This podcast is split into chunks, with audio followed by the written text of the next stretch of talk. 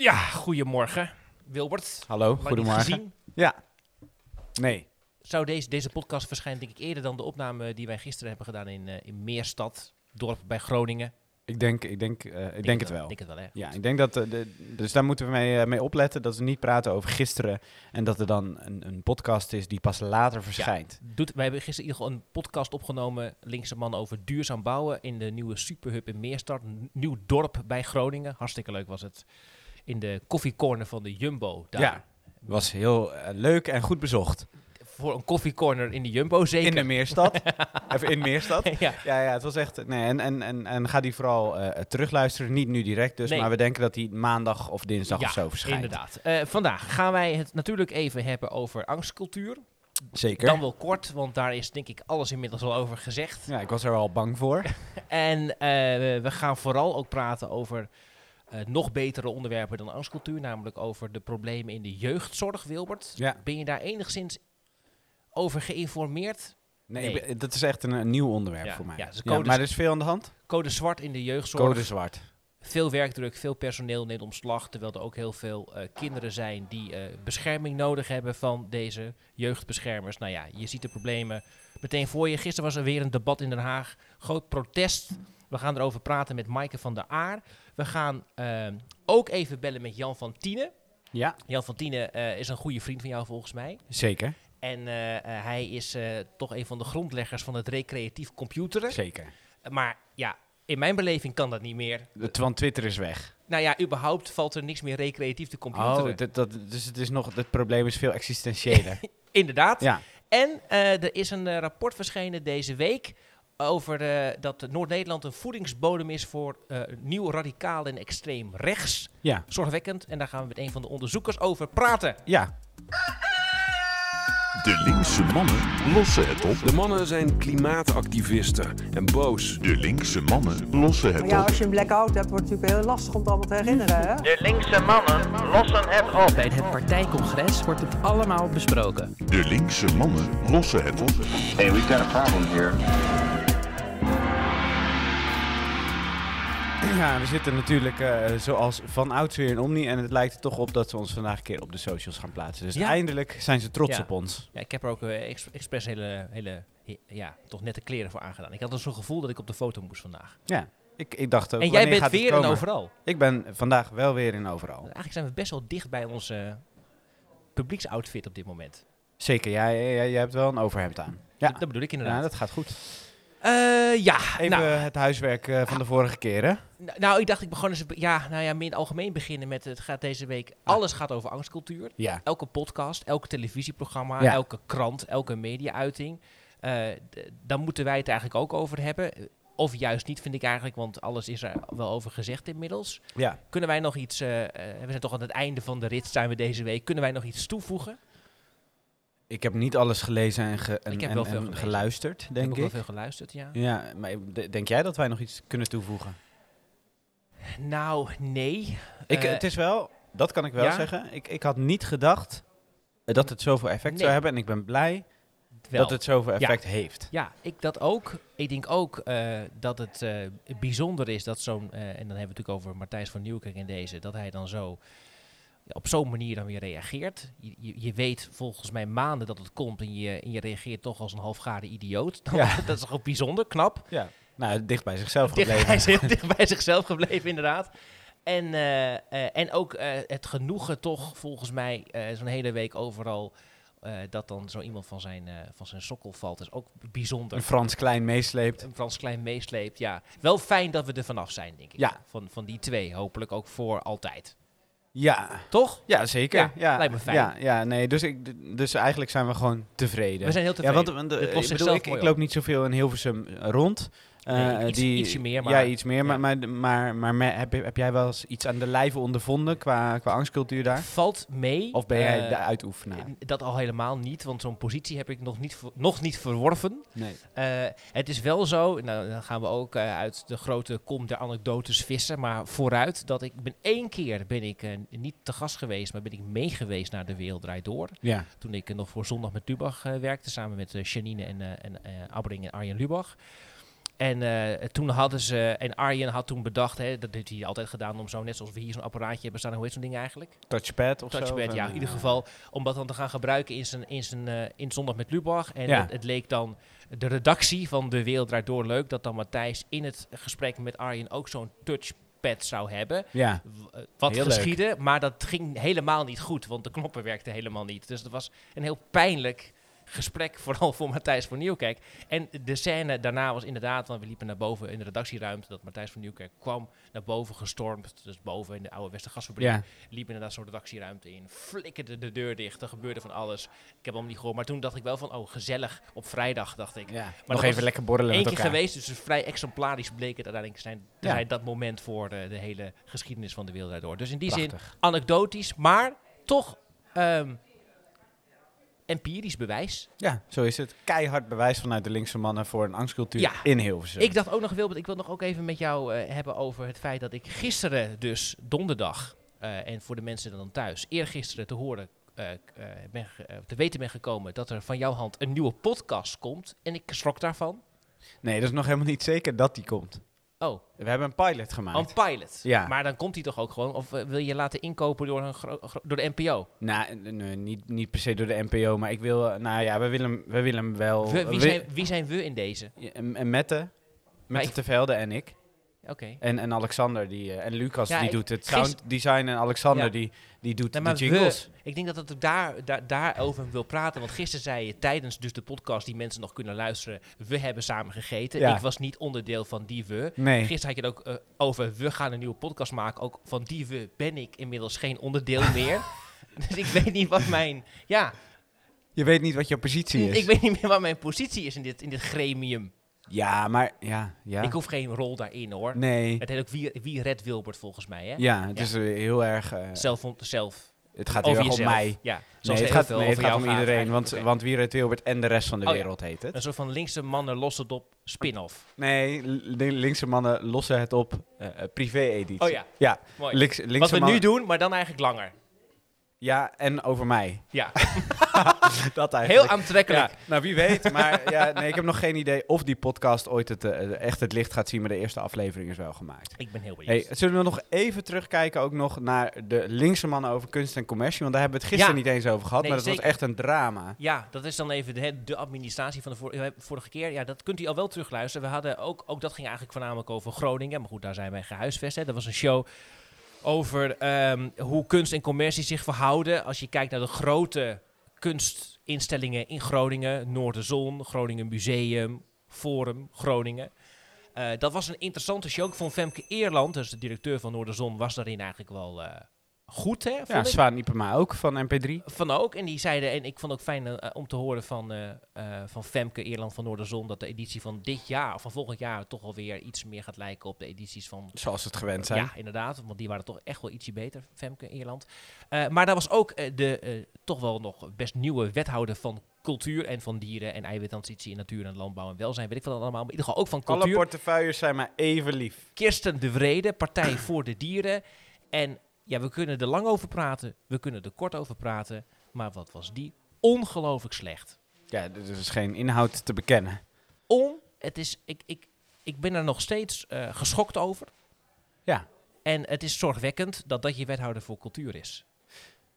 Ja, ja ik, heb wel met, ik heb wel met wat ambtenaren ook erover gesproken achteraf. En, en die zeiden van ja, eh, eh, we hebben met een ambtenaren gesproken, zou ik eigenlijk moeten zeggen. Nee, maar ehm, die zeiden ja, weet je, de- ze zijn in, eh, vlak voor het reces begonnen en dan is het nu vlak na het reces. Maar dan denk ik, nou, als je hier naartoe gaat, dan zorg je toch in ieder geval dat je je goed voorbereidt en niet alleen maar vervalt in clichés. Ze zei het is, het, ze zei het is, de kritiek was, en volgens mij is dat een kritiek die voor Groningen terecht is, maar die zou je ook kunnen zeggen voor meerdere grote steden terecht is, is dat er, je hebt heel veel grote belangrijke instellingen die zelfs internationaal dingen doen of willen doen.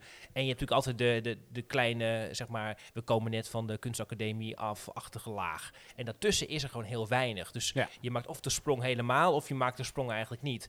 Eh, dat zei Zwaan Ipema van MP3. Dat is een belangrijk experimentele kunstplatform in Groningen. Noorderzon zegt dat. Ja. En dan zegt de wethouder, nee, dat probleem is er niet. Nee, nou, en toen konden we gewoon stoppen. Ja, dat was het gewoon gesprek. dat. Ja, Ja. ik vond het. eh, eh, en ik, nou ja, god, ik dacht, hoe, hoe kan dat nou? Hoe kan dat nou? Dacht ik. Ja, ik dacht het ook. Nou, luister het vooral terug. Ja, De linkse mannen dan lossen heb het ik eh, Dan heb ik nog een probleem, Wilbert. Ik was toch iemand die, ik hield wel van, eh, van social media. Ja, Instagram. ja. Toch niet heel erg, maar goed, je kijkt wel. eh, Twitter, ik vond het toch wel leuk om af en toe even de knuppel in hoendok te gooien. Hè? Ja. Dus gewoon, het, voor mij was dat, voelde dat toch ook altijd als recreatief computeren. Dus dan ging ik bijvoorbeeld s'avonds even tussen 8 en half 9, kopje koffie erbij. Ter ontspanning. Een stukje gevuld speculaas. Even iedereen de maat nemen op Twitter en kijken gewoon eh, hoe, me- hoe ik mensen boos kon krijgen. Maar ja.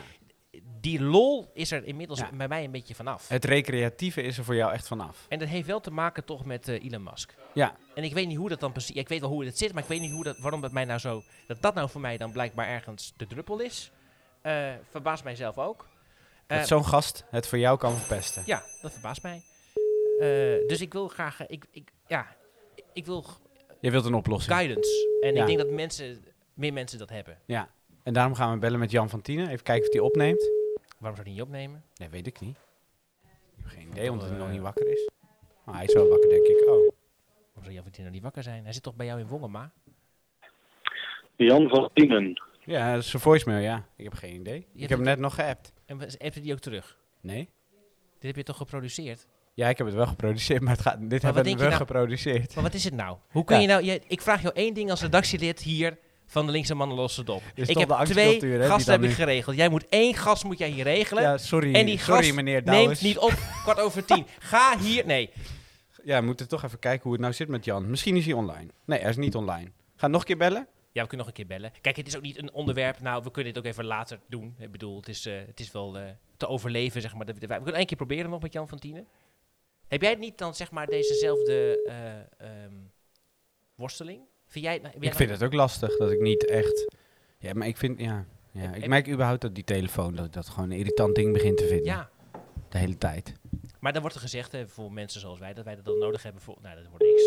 Waardeloos, waardeloos. Dit, hoor, Jan, ga je, jongen. dit ga jij horen in jouw eh resultaat- en ontwikkelingsgesprek aan het Ja, einde dat denk ik ook, hè? 2022. Nou, hij belt ons vast terug. Hij belt ons vast terug. nee, maar ja, ik, ik, ik merk dat ik überhaupt een beetje klaar ben met die, met die telefoon. En met de hele tijd maar op dat Instagram kijken en, en, en twitteren ja. en master. Ik, Mastodon, ik, ja. ik eh, eh, heb eh, eh, behoefte aan de echte wereld. Ja. Ik ook. En ik vind het lastig, omdat het voor mijn gevoel denk ik nog wel, ja, het is toch het is onderdeel van je werk, dus je moet er dan wel nog iets of zo. Ja, er is wel veel leuks op internet te vinden, zou je denken. Ja. Eh, maar ja, dat, ja. Ja, dat, eh, hebben, dat, dat kunnen we nu, nu dan nog niet horen. nee, hè? ik zou zeggen, gooi er maar even een jingletje in. De linkse mannen lossen het op. Gaan wij eh, eh, over naar een eh, onderwerp van, eh, van een hele andere orde, namelijk eh, de jeugdzorg. Ik zal meteen eventjes eh, bellen. Met Maaike van der Aar. Maaike van der Aar is van eh, FNV Jeugdzorg. Bestuurder al daar. Met Maaike. Dag Maaike, dit is Bram Douwens van de Linkse Mannen en tegenover mij zit Wilbert van de Linkse Mannen. Hallo, Hallo, goedemorgen. goedemorgen. Ja, we gaan praten over de jeugdzorg. Eh, dat is een Ja. onderwerp waar wij alle een klein beetje van weten, volgens mij. Heel veel mensen, maar heel veel mensen weten er eigenlijk net niet genoeg van om daar eh, eh, boos over te kunnen worden.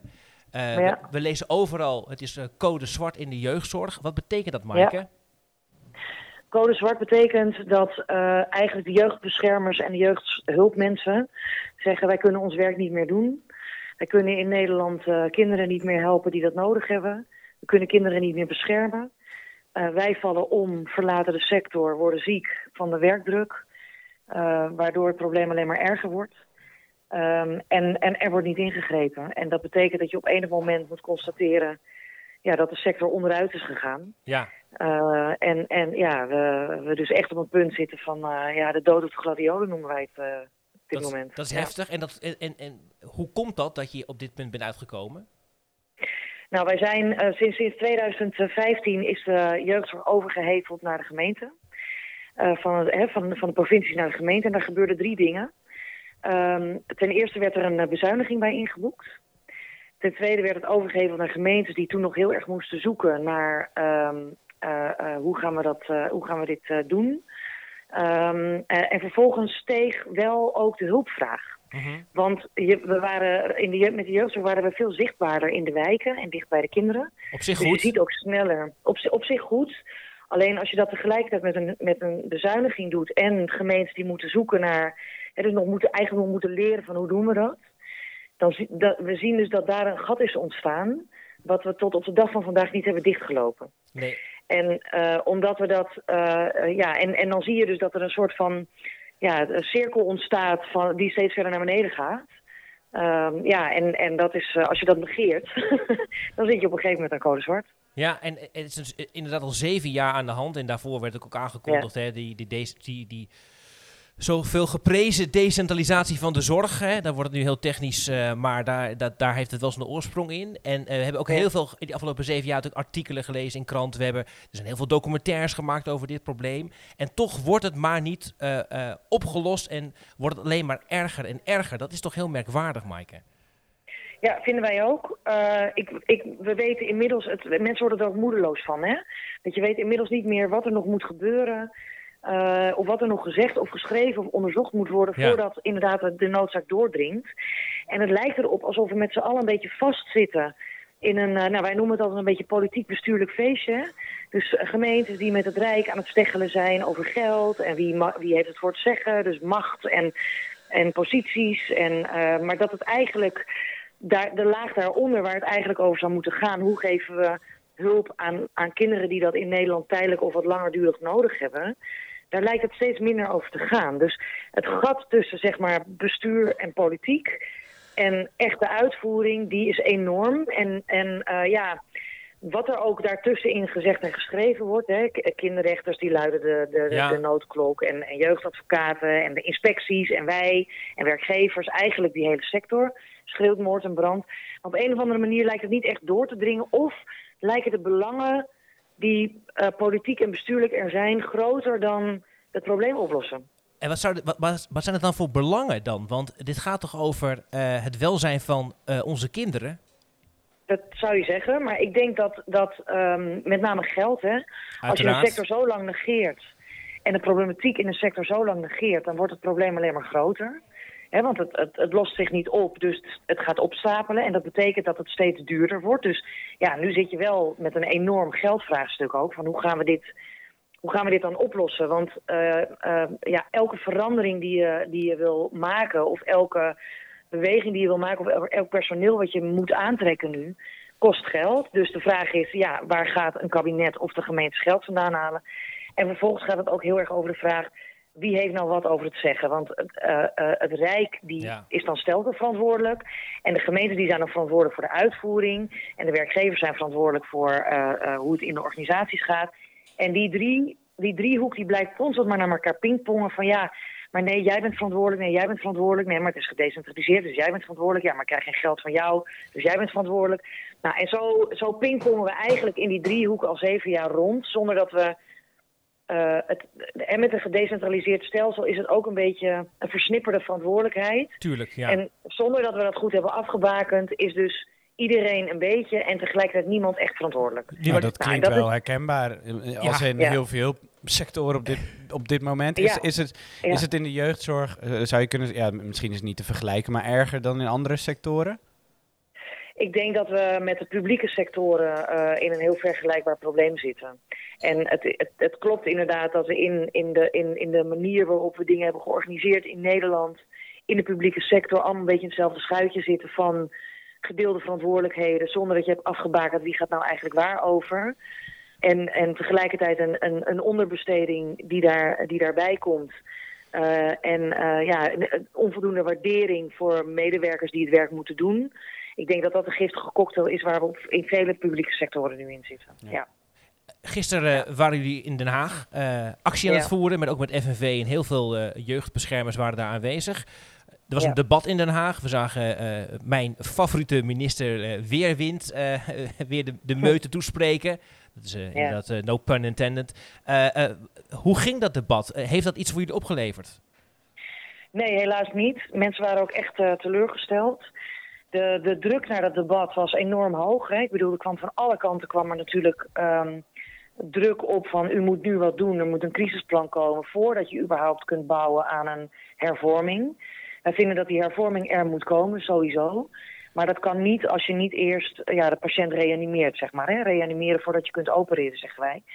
En, ehm, eh, ja, en dat crisisplan, dat komt er maar niet. En dat heeft volgens mij ook iets te maken met dat er nog steeds gedacht wordt dat we binnen de sector, binnen het stelsel, De problemen kunnen verschuiven van de een naar de ander. Mhm. De werkzaamheden kunnen verschuiven van de een naar de ander. Terwijl wij zeggen, je, on- je doorbreekt alleen die impasse door werkelijk de erkenning dat we het werk wat er nu ligt niet kunnen doen met het huidige geld en de huidige capaciteit. En dat betekent dus dat je eerst echt iets weg moet halen voordat je weer kunt opbouwen naar een aantrekkelijke, aantrekkelijke plek om te komen werken, aantrekkelijke plek om te blijven werken, tijd en ruimte voor kinderen en gezinnen.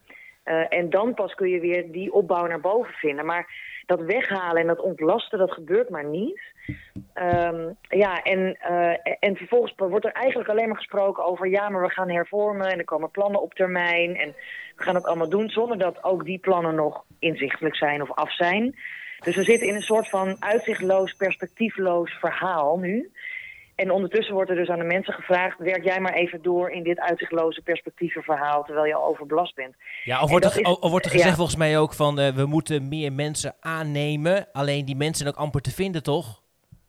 Ja, die mensen zijn amper te vinden. Dus dat betekent dat je eerst iets moet doen om de, om de werkplek aantrekkelijker te Ja. maken. Ja. En die werkplek wordt aantrekkelijker als je eerst mensen nu ontlast van en allerlei onzin. Want eh, als we het over administratie hebben, zit er ook echt heel veel onzin tussen. Eh, maar ook gewoon van, van, van eh, dubbele caseloads. Hè. Ze draaien nu dubbel aantal gezinnen. Wat verantwoord is volgens onderzoeken van Significant Public. Nou ja, weet je, op het moment dat je dat volhoudt, weet je zeker dat er niemand komt. Dus je zult eerst moeten zorgen dat, dat het werk aantrekkelijker wordt. Dat mensen inderdaad de tijd en de ruimte vinden om weer echt met die gezinnen bezig te zijn. Dat betekent dat je, dat je, het eerst, dat je eerst inderdaad onorthodox moet ingrijpen op die werklast. Dus ja, dan ontstaan er eerst wachtlijsten. Eh, en ja, dan doen we eerst bepaalde administratieve handelingen niet. Maar pas dan komen er weer mensen in de sector werken. Ja. Dus er wordt, er wordt wat ons betreft verkeerd om geredeneerd. Hè? Eerst mensen, dan verlaging, dan, dan werklastverlaging. Wij zeggen nee, eerst werklastverlaging, dan pas komen er mensen. Ja, dus eigenlijk als je Ja. zegt, hè, want, wij zijn de linkse mannen die het oplossen. De oplossing is dus eerst werkdrukverlaging, dan komen de mensen en dan kunnen we ook uiteindelijk weer meer kinderen en jeugd sneller gaan helpen. Ja, ja dus je zult, ja, je zult eerst een. eh, ja, en, en er moet natuurlijk een investering tegenover staan. Uiteraard. Hè? Want als er mensen komen, dan moet je ook het geld hebben om ze aan te nemen. En wij zeggen ook, kijk, jeugdbescherming is geen tak van sport die zelf de hulp verleent. Zij zetten de hulpverlening van andere kanten in. Dus van andere je- jeugdhulpmedewerkers, die zetten zij in om de hulp te verlenen. Ja, weet je, daar komen ze ook niet eh, doorheen, omdat aan die kant van de hulpverleners, die dus de hulp uitvoeren, zijn dezelfde, zijn dezelfde problemen. Dus er moet ook geïnvesteerd worden in de jeugdhulp. Wil je ook dat kinderen ook die hulp kunnen krijgen die de jeugdbeschermer in moet zetten? Hey Maaike, ehm, ehm, eh, dit is aan de hand. Gisteren was een onbevredigend debat. Eh, wat Ja. kunnen jullie nu nog doen om deze urgentie eh, aan Den Haag duidelijk te maken? Nou, ik denk dat, dat de urgentie aan Den Haag meer dan duidelijk is. Dat, dat, dat, dat, betekent ook dat wij hebben gezegd, weet je, we gaan niet weer opnieuw met Den Haag in gesprek. Alles is gezegd, geschreven, onderzocht, bevoegd en aangetoond. Dus wij gaan nu in actievorm met werkonderbrekingen in ieder geval zelf die werk, werklast verlagen. Dus we hebben al een aantal werkzaamheden weggehaald en we gaan daarin stapelen. eh, zodat we steeds meer werk onder actierecht dan maar bij, weg gaan halen bij de mensen. Hè, dan kunnen ze, dan hebben ze en zelf de regie en kan het ook snel. Want actierecht hè, kun je eigenlijk een week van tevoren inzetten en dan gaan we het gewoon doen. Dus ik denk dat we dat vol gaan houden. En dat betekent wel, omdat dit debat... We hebben rijkhalsend uitgekeken naar dit debat van... nou, gaat hij nu eindelijk zelf wat beslissen en zelf iets doen? Nou, dat blijkt niet zo te zijn. Ja, dan betekent dat dat wij volgende week gaan inloggen weer met de mensen... en aan hen nu ook echt gaan vragen van... oké, gaan we nu ook stevigere werkzaamheden afschalen? Bijvoorbeeld toch ook inderdaad echt eh, stoppen met eh, zoveel zaken draaien. Goed, oké. eh, succes Maaike. We blijven het volgen. Dankjewel voor je tijd. Dankjewel. De linkse mannen lossen het op. Ja, het is, eh, ik- ja, het is, heel de- het is super deprimerend, hè? Ja. Mensen, ik, het blijft ongelooflijk dat er, dit zijn mensen die, on, nou ja, die, ik, ik denk altijd, eh, denk aan je eigen kind, denk ik, eh, er is iets mee, die, er moet, moet verzorgd worden, op, op welke manier dan ook. Eh, dat doen mensen dan, dat is ongelooflijk belangrijk, intensief, moeilijk, ingewikkeld werk. Ja. Mensen worden inderdaad niet gewaardeerd, krijgen niet voldoende financiële vergoeding ervoor en dergelijke. De urgenties blijven maar aangeven. we trekken het niet, het gaat ten koste van deze kinderen en zo. En, en, en, en er wordt weer inderdaad een politiek spel gevoerd van wie, Over de rug wie, van, wie ja. betaalt het de gemeente, de provincie en zo. Het is, het, nou ja. En dan, en, en dan uiteindelijk heb je van die belachelijke, aan, aan de zorg, eh, aan de mensen die de zorg nodig hebben, aan die kant heb je belachelijke wachtlijsten. Belachelijke zag wachtlijsten. een, een hele mooie tekening van Sanne Boekel, ik weet niet of je die hebt gezien. nee, nee. Eh, eigenlijk een soort van spel wat je kan spelen met die wachtlijst, om, om, om, om, om er maar niet dood van te willen, denk ik. Hoe bedoel je dat? Hoe Dus ze heeft een soort van een, een, een tekening gemaakt waarin je, eh, als je als het ware Oh, zo, in, in ja. met die wachtlijst aan de slag kan en, en dan kom je erachter hoe deprimerend het eigenlijk is. Dus eh, kijk daar vooral even naar. Goed. Heel spannend is, eh, is, is tijdens deze eh, aflevering of we Jan van Tienen aan de lijn gaan krijgen. dat is de laten, we het, laten we het op een hele positieve manier benaderen. Ik heb eh, uiteindelijk eh, iemand die op dit moment in Wongema is eh, eh, weten te bereiken. En die zei, Jan zit op de fiets naar de Jumbo. Nou, en Jan heeft in ieder geval te kennen eh, gegeven dat hij vanaf nu eh, bereikbaar voor ons Dus is. Dus we gaan het nog een keer een proberen. keer proberen. Dat recreatieve computeren zit het er nog in. Zou goed zijn voor je eindejaars toelaag. Ja, Jan, hallo, goedemorgen. Hoi, goedemorgen. Goedemorgen. Eh, Hallo. Ja, ik zie dat eh, inmiddels Wilbert eh, het, het afgelopen gesprek met de jeugdzorg eh, heeft aangegrepen om een eh, vragenlijstje voor jou Nee, te valt wel mee fabriceren. Oké, Jij, zat, jij zat even, jij zat al even op de fiets naar de Jumbo. dat klopt. Dat Ja. klopt. Ja, nou, dat Ja. kan gebeuren. Hey, wij, Ja. wij, wij, wij- Bram en ik zaten net even eh, door te praten. En ik heb gisteren tegen jou gezegd van... Nee, nou ja, door Elon Musk eh, eh, eh, eh, arriveren eh, op, eh, op het hoofdkantoor van, van Twitter... eh, eh, is, het, eh, is, het, is het recreatief computer eigenlijk... ja, dat, dat schiet er langzaam maar zeker een beetje bij in. Maar wij zaten er net nog over door te praten. En wij, wij zien het probleem eigenlijk veel existentiëler. Het, is, het is amper meer mogelijk om in een wereld zoals dit, waar alles in de fik staat, waar je eindeloze wachtlijsten hebt, waar we mensen ons land uitschoppen of in ieder geval geen goede plek geven. Daar is het eigenlijk bijna niet te doen om nog eh, recreatief te computeren. Ja, en, en dat willen we wel, want op een bepaalde manier wil je toch wat verstrooien. in Lekker het leven. computeren. Ja, dus we dachten, eh, tot wie kunnen we ons wenden? Nou, dat ben jij. Mr. Recreatief Computeren. Ja, Hoe sta jij daarin, Jan? ja ehm, ik eh, voelde pijn. Ik voelde pijn. Ik stond eh, eh, drie kwartier geleden nog een draad te lezen van een eh Oekraïense econoom. Die vertelt over de blackouts in Kiev. Ja, En, eh, en hoe die eh, het water verzamelt. En dan, ja, dan valt de rest toch een beetje in het niet.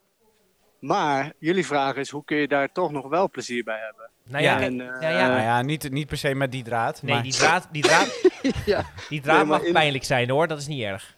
Maar in dat veld, ja. ja, in- ja. Eh, ik denk dat je het eh, helaas moet zoeken in een soort eh, droevige berusting. En daar dan de lol van inzien. Oh. Ehm, ik zag bijvoorbeeld een, eh, een draad van eh, Owen eh, Ontheemde Jongen. Voorheen Ja. de druipende jongen, Ja. twitteraar. Bekend twitteraar, ontheemde man, toch? Of volg niet? Owen. We zullen hem taggen in dit bericht. Ja, ja, ja, ja, precies. Maar die had een, een, een soort. eh, die had iemand gevonden die, eh, die, die steeds maar reageert op. eh, hoe heet ze? Jutta Leerdam van Leerdam, Ja. die schaatser. Ja, Ja. ja. En, en hij nodigt haar constant uit om naar Spanje te komen. Tweet na tweet. En eh, ja, daar zit toch een soort. eh, ja, er zit, er zit een zekere triestigheid en eenzaamheid. Spreekt daar absoluut in door. En maar grensoverschrijdend gedrag ook, denk ik. dat iemand het maar blijft proberen. En, Ja. en gewoon eh, zo vol overgave dan Ja. toch nog met iets bezig is wat Je kan toch zeggen, kansloos is. Ja. En, en daarin, ja, god, dat is geestig. Is dat recreatief? Nee, Eigenlijk ja, wel. ja, ja en je- misschien is, dan ook, eh, is het ook meer dan ooit eigenlijk een spiegel van de samenleving geworden, de sociale media. Ja, een hele treurige lachspiegel. Ja, ja, oké, ja. Maar dat, is- jij, jij en jouw eh, collega recreatief, comp creatief computeraar Peter Buurman, eh, Ja. ja, jullie hebben daar toch ja, een klein BV'tje van gemaakt en zo, maar dat, dat, dat is nu, dat va- valt natuurlijk eigenlijk ook nu wel langzaam in het water. Dat is natuurlijk niets meer van over. Daar kun je, niet, meer, Nou, kun je niet meer mee aankomen God. nu. Ja, het is gewoon. eh, nou, valt het in het water? Waarom zeg je dit? Nou ja, omdat, ik, zeg- omdat het, ja, je kan niet, als je het gaat dro- droevig berustend computeren gaat noemen, komt er niemand bij. natuurlijk. Ja, oké, maar. eh, een, eh, ja, toch gewoon een glimlach op die clown sminken. Ja. Ja, sorry, meer kan ik er niet van maken. En maar is Dat het, is het dat niet eigenlijk... doen. Maar is het dat niet eigenlijk ook altijd al geweest, Jan? Is het, Misschien wel. Misschien is het internet dat altijd al geweest. Maar komen we nu pas echt achter? Wordt het nu pas echt blootgelegd? ja. Ja, ik denk je het leeft ook. in andermans wereld. En alles komt via één eh, kadertje binnen.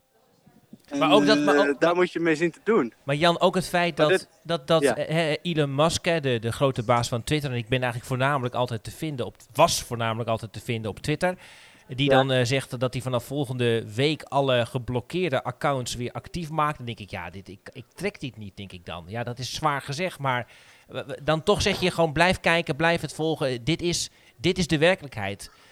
Zoek, De- zoek de lichtheid Nou, in de zwaarte. ik denk, nee, we blijven met een schuin oog naar kijken. En denk ondertussen hard na over wat er voor nieuwe vorm zou kunnen ontstaan. Kijk, Ja, Een soort andere vorm van eh, je uiten en dat met mensen delen. Zonder dat hele verrotte, ja, dat een of andere verrotte miljardair daar eh, met allemaal racisten geld eh, uittrekt.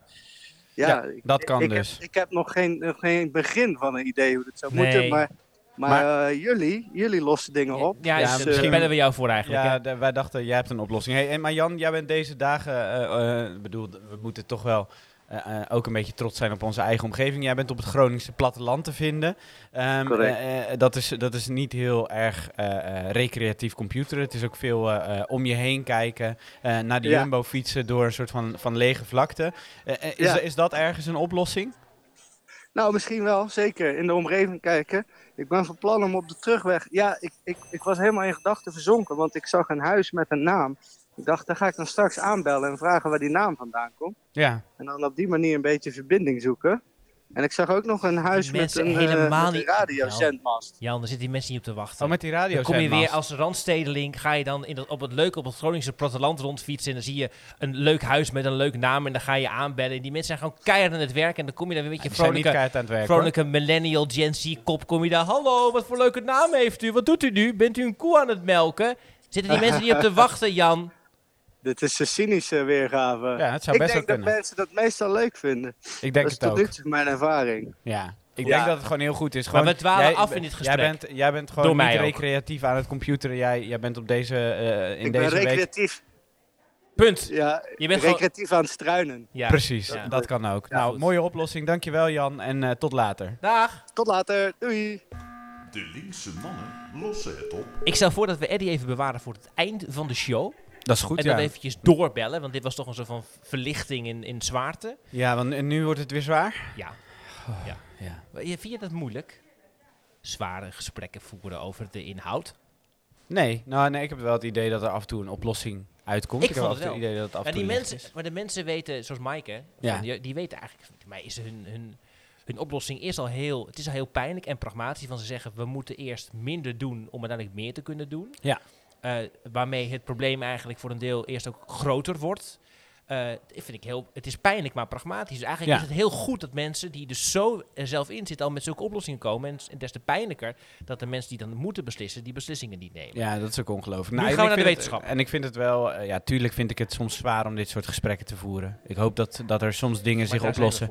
Maar ik, ik, ik merk wel dat, de, ja, ik weet niet, de wereld wordt langzaam maar zeker zo, zo donker dat het de wal het schip keert of zo. En dat, dat vind ik af en toe Ja, dan zo- toch de hoop, de hoop die me levend houdt. Ja, en zo'n Maaike Ja. van der Aar eh, is wel, zeg maar, die elke dag zich inzet voor de goede zaak, is wel de hoop. Hè? Dat soort mensen zijn natuurlijk voldoende. Die heb je nodig. En die mensen hebben wij hier aan het woord. We gaan nu bellen met Pieter Nanninga. Pieter Nanninga is een van de drie onderzoekers, samen met Fleur Valk en Leonie de Jonge van de Rijksuniversiteit Groningen, die onderzoek heeft gedaan naar Extremisme ja, in Noord-Nederland. In Noord-Nederland. En eh, dat dit een, eigenlijk een broedplaats nu is voor nieuw radicaal en extreem eh, rechts. Dat Tenminste. lijkt mij zorgwekkend. Ja, daar gaan we even achterkomen of dat echt zo is. Ja, dat is wel de conclusie van het rapport, Ah, geloof ik. Dus Ja. eh, kunnen we nog een keer bij hem vragen ook. Ja.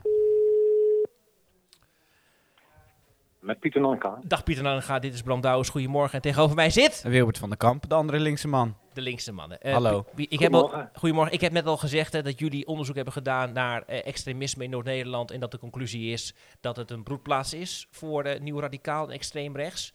Eh, is, dat, eh, is dat heel kort door de bocht meteen ook de conclusie van het rapport en onderzoek? Dat is ook kort door de bocht. Ja.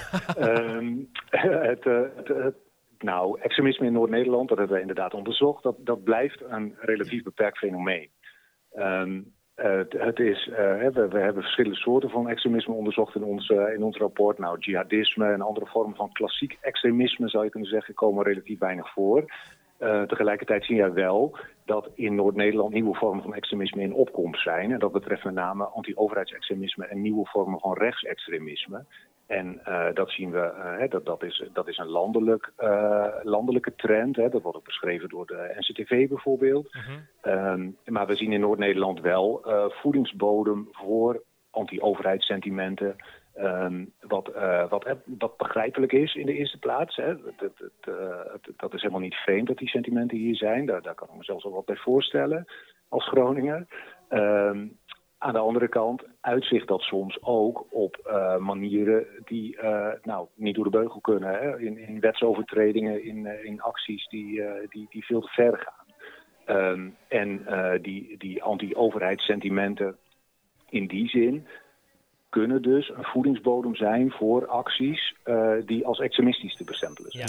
Ja, ja. Eh, Deze opdracht, hè, want het, het is best bijzonder volgens mij dat je dat dan specifiek voor eh, de regio Noord-Nederland onderzoekt. Waar, waar komt deze opdracht vandaan?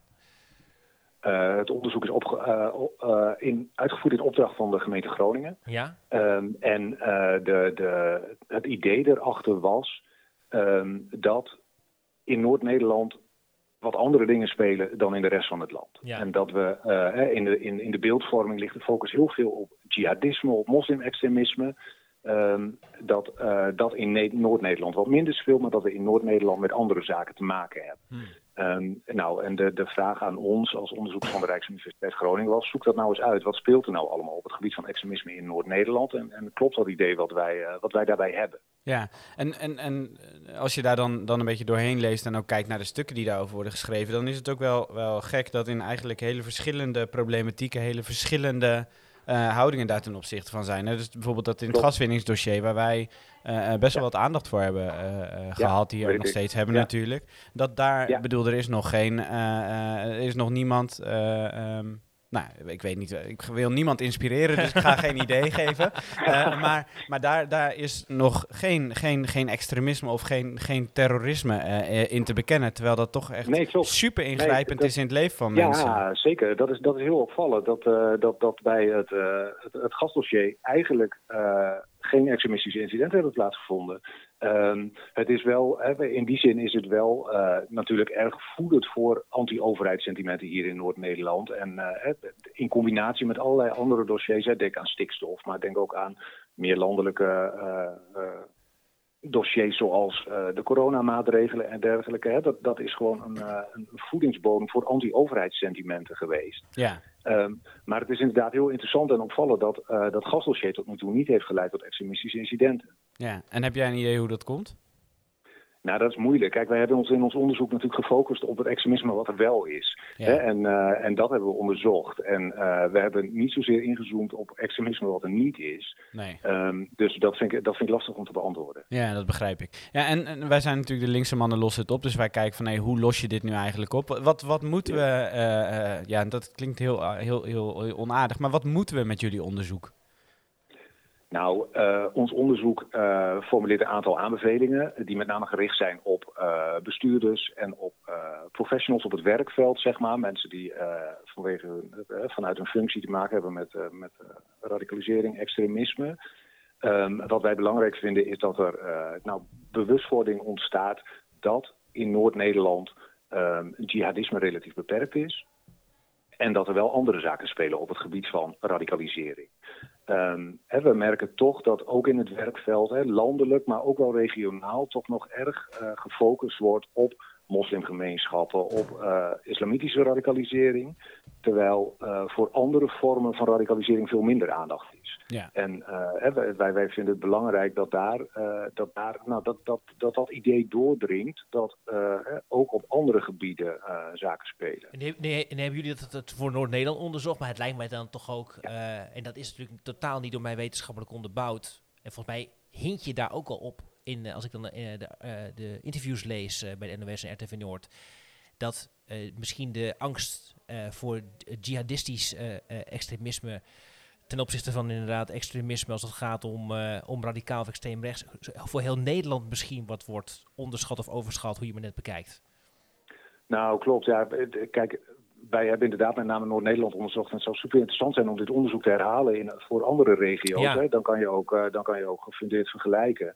Eh, dat is voor ons nu moeilijk, maar eh, het valt wel op dat in de, in de landelijke beeldvorming, maar ook bijvoorbeeld in de dreigingsanalyses vanuit de NCTV nog steeds heel erg de nadruk ligt op het jihadisme. En kijk, er is natuurlijk ook dreiging vanuit het jihadisme, dus dat is aan de ene kant wel voorstelbaar. Ehm, aan de andere kant, hè, andere vormen van extremisme komen op. En we zien ook wel dat daar eh, steeds meer bewustwording van is. Hè. Ook als je kijkt naar het laatste dreigingsbeeld van de NCTV, zien we ook dat er veel aandacht wordt besteed aan eh, nieuwe vormen van rechtsextremisme en ook anti-overheidsextremisme. Dus hè, dat, dat dringt wel langzaam door. Ja, want ook als je kijkt hè, naar, hè, ik denk, eh, kunnen wij eh, de boerenprotesten, tenminste als ze de asbest eh, verspreiden op de snelweg. Als we kijken naar wat in Staphorst gebeurt, dat er dan zwarte pieten... eh, Mensen uit hun auto trekken. van Amnesty International. Als we kijken naar hoe Gideon van Meijer van Forum voor Democratie eh, journalisten eh, eh, eh, lastig valt.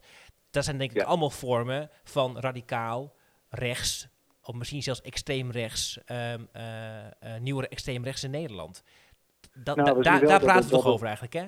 Als je het even... Als we, zien wel dat, dat, dat, het, het, dat eh, radicaal extreem rechts ja, eigenlijk steeds normaler wordt. Dat dat normaliseert en dat we dat op, dat we dat op steeds meer plekken in onze, onze samenleving terugzien. En dat eh uiterst rechtse, radicaal rechtse ideeën op allerlei verschillende podia naar voren worden gebracht. En dat is ook de drempel om, eh, om dat te uiten, ook voor eh, gewone burgers, lager wordt. En dat dat dus ook leidt tot een toename in incidenten, in, in, in, in, nou, in uitingen van rechtsextremistisch gedachtegoed in, in, in Noord-Nederland. Nu ben je ehm, een religiewetenschapper, Pieter. Eh, dan, eh, dan, dan snap je de link heel erg altijd eh, als het gaat over jihadisme bijvoorbeeld. Ja. Is, is het nu ook zo dat omdat, dit is een beetje een grote vraag hoor, dus misschien vang ik hier gigantisch bot, maar ik ga het toch proberen. Ah, omdat extreem rechts ook heel erg nu bijna gevangen wordt in zo'n hele religie zoals Q, QAnon, hè, wordt er dan wordt gezegd als je één, Ja. één van de complottheorieën gelooft, dan geloof je ze allemaal. Maakt dat het dan ook voor jou ex- extra interessant, omdat het bijna dan een religie wordt? Nou, dat is wel super interessant. Ik heb het, ik heb het onderzoek samen uitgevoerd met eh, onder andere Leonie de Jonge, die, eh, die expert is op het gebied van rechtsradicalisme, uiterst rechts. En eh, die, die dus veel beter in die hoek zit dan ik zelf. Maar ehm, hè, we zien heel veel overeenkomsten tussen rechtsextremisme en, en religieus extremisme. En dat, dat, dat uitzicht in verschillende in, in denkbeelden bijvoorbeeld. Hè, een heel, heel sterk zwart-wit beeld van de wereld, goed en fout. ehm, in ideeën over hè, betekenisgeving, identiteitsvorming van mensen die, daar een, eh, die, die in zo'n gedachtegoed een invulling, een nuttige invulling eh, vinden voor hun, eh, voor hun leven. Ehm, dus we zien heel veel overeenkomsten. En, en zeker hè, complotdenken heeft heel veel elementen die doen denken aan fundamentalistische vormen van religie. Goed, oké Pieter. ik hoop dat het jullie lukt om het onderzoek ook voor het land te mogen doen. En eh, Ja, wij, wij, wij, wij bewaken hier als linkse mannen het rechtsextremisme, Wilbert. Dankjewel. We houden het in de gaten. We houden het in de gaten, ja. We bewaken het niet Nee, hoor. doei. Tot later. Dag. Mooi. Linkse mannen lossen op. We bewaken, ja, we, we- we bewaken onszelf er tegen. Dat Ja. bedoel ik eigenlijk, ja. We waken, we, we, We waken ervoor we waken, ja, god, ik dat kom- het ons ja, overmand, dank overmenst. Je, dankjewel dat je erbij was. Eh, iets, nou, oké. De angstcultuur. De angstcultuur. Ja, want we hebben natuurlijk ook eh, bij, eh, bij de linkse mannen een geluidsman. Zeker. En, eh, maar we hebben ook een verslaggever bij de linkse mannen. Eddie Oethoen. Twee personen. En die gaat vaak voor ons op pad. En ja, die werd geprikkeld natuurlijk door alle berichtgeving rondom angstcultuur. En eh, ik geloof eh, eh, dat hij, en ik kijk even naar eh, de redactie hier, dat hij zelf zijn eigen verhaal nu gaat vertellen of niet over. eh, hij is op reportage geweest, hij is op reportage geweest. Dan krijg ik Eddie binnen. is op eh, reportage Is geweest. bij- en op zoek naar angstcultuur hier eh, bij de linkse mannen, of in ieder geval in Noord-Nederland. Grensoverschrijdend gedrag op de werkvloer. Het komt op meer plekken voor dan alleen in de mediawereld en kent bovendien verscheidene vormen. Luister mee naar het bijzondere verhaal van een slachtoffer, jarenlang werkzaam bij de die anoniem wenst te blijven. Ik ben van 2014 tot en met 2017 werkzaam geweest bij de... En ik ben, en dan heb ik het zeker over anderhalf, eh, de laatste anderhalf, twee jaar, dat ik met regelmaat, en ik mag wel zeggen, veel te streng voor mijzelf ben geweest. En dat was niet alleen dat ik mezelf dingen kwalijk nam of iets dergelijks als ik te laat kwam of... Maar dat was ook wel dat ik mezelf gewoon af en toe vol eh, f- finaal de huid vol kon, kon schelden. Ik weet nog wel één keer. eh, nou, toen was, was ik met een klant gaan afrekenen en die wilde een plastic tasje mee. Nou, dus die gaf ik. Nou, daar deed hij zijn boodschappen in en we rekenen af. En hij gaat weg en ik denk in ene van verdorie, je bent vergeten dat plastic tasje aan te slaan. En toen ben ik dus, niet hardop hoor, maar gewoon in gedachten, ben ik mijzelf volle- volledig de, volgen, de, de huid schelden. Van eh, domme kut dit en je bent te stom om te poepen en dergelijke. Nou ja, ze- ze- zo mag, je volgens mij nooit met mensen omgaan. Maar zeker met jezelf niet. Uiteindelijk ben ik, is het me gelukt om daar te stoppen. Omdat de werkdruk werd, gewoon te hoog werd voor de dingen die ik van mijzelf verlangde. Maar ik heb wel een grote spiegel toen gekocht, en bij wijze van spreken, en die ben ik gaan ophangen thuis. Waar ik nog steeds wel in, in, kijk met regelmaat. En denk gewoon van, meisje, jij bent, jij bent gewoon te vaak in die tijd over de grens gegaan. Eh, Van jezelf, de, je eigen grens. Tot zover een moedige bekentenis. Herkent u zichzelf erin en wilt u ook uw verhaal delen? Treed met me in contact en wie weet kunnen we wat voor elkaar betekenen. Eddie Oethoen voor de linkse mannen. De linkse mannen lossen het op. Ja, eh, u kunt dan mede met ons eh, uiteraard. En dan eh, verbinden wij u door aan, eh, aan Eddie Oethoen. Ja. Dit was hem. Ja. Eh, resume. Eh, ja, dat recreatieve computer in ieder geval, ja, dat, dat, dat wordt dan iets minder vrolijk. Maar je moet dan iets meer op de, op de, op de, op de droevige kant van het leven focussen ook, denk ik. Ja, en, en het kan ook gewoon in je eigen omgeving. Misschien hoeft het niet meer online. Misschien kan je ook gewoon, eh, gewoon ja. ergens aanbellen. Ja, inderdaad. Eh, als het gaat over de jeugdzorg, heel ander onderwerp, is het nog steeds de shit is aan. Code zwart. Oplossing in ieder geval van FNV jeugdzorg is. Ehm, Eerst maar de werkdruk verminderen. Eerst de werkdruk maar eens verminderen. Dan pas gaan me- eh, mensen gaan zoeken en die mensen ook goed gaan betalen. Ja, het klinkt allemaal zo eigenlijk logisch. Maar ja, hè, er zit veel in de Oh, weg. een gaaf land. En eh, als het gaat over extremisme in, eh, in Noord-Nederland, ik denk dat de conclusie is dat dat een grotere, het rechtsextremisme gevaarlijker eigenlijk is dan jihadisme. En misschien niet alleen voor Noord-Nederland, maar ook voor heel Nederland. Ja. En, de, oplossing is volgens mij, ja, wat is de oplossing? Ja, dat wist hij natuurlijk ook niet. Deze ook niet voor. Hij, Dat is niet heel erg een op- oplossing, behalve dat, dat we, dat we daar, daar ook meer naar moeten kijken. Dat we die oogkleppen af moeten zetten volgens mij. En inderdaad ook veel breder moeten kijken naar wat zijn nu daadwerkelijk de problemen die ons echt danig in de weg kunnen zitten. Goed voor de mensen. Uiteindelijk is natuurlijk wel de oplossing dat de staat beter voor de mensen zorgt. Want als je beter voor de mensen zorgt, zijn mensen tevredener, Ja. voelen zich veiliger. Ja. En zullen mensen eh, wat minder snel op een snelweg asbest dumpen. Of een Amnesty International medewerker uit een auto trekken. Ja, hè? Goed, deze een week. hoopvolle, dat was deze hoopvolle week. af- aflevering Volgende weer. week zijn we niet op dit moment aan het opnemen, geloof ik. Nee, we, we- op donderdag. Donderdagavond. Op donderdag nemen we op. Ja. Waar weet ik niet. Misschien kunt u erheen. In Misschien mijn, niet. in mijn, in In mijn jouw- huis in misschien, jouw mijn nieuwe huis. in Ja, casa. daar kunt u niet naartoe, maar Goed. ja, we gaan wel zien. Eh, dat doen we dan volgende week. Ik wens u een eh, goed weekend. Moet Houd moed in ieder geval. En volgende week zaterdag zijn we er weer met een nieuwe aflevering. Luister dan vooral. De linkse mannen lossen het op.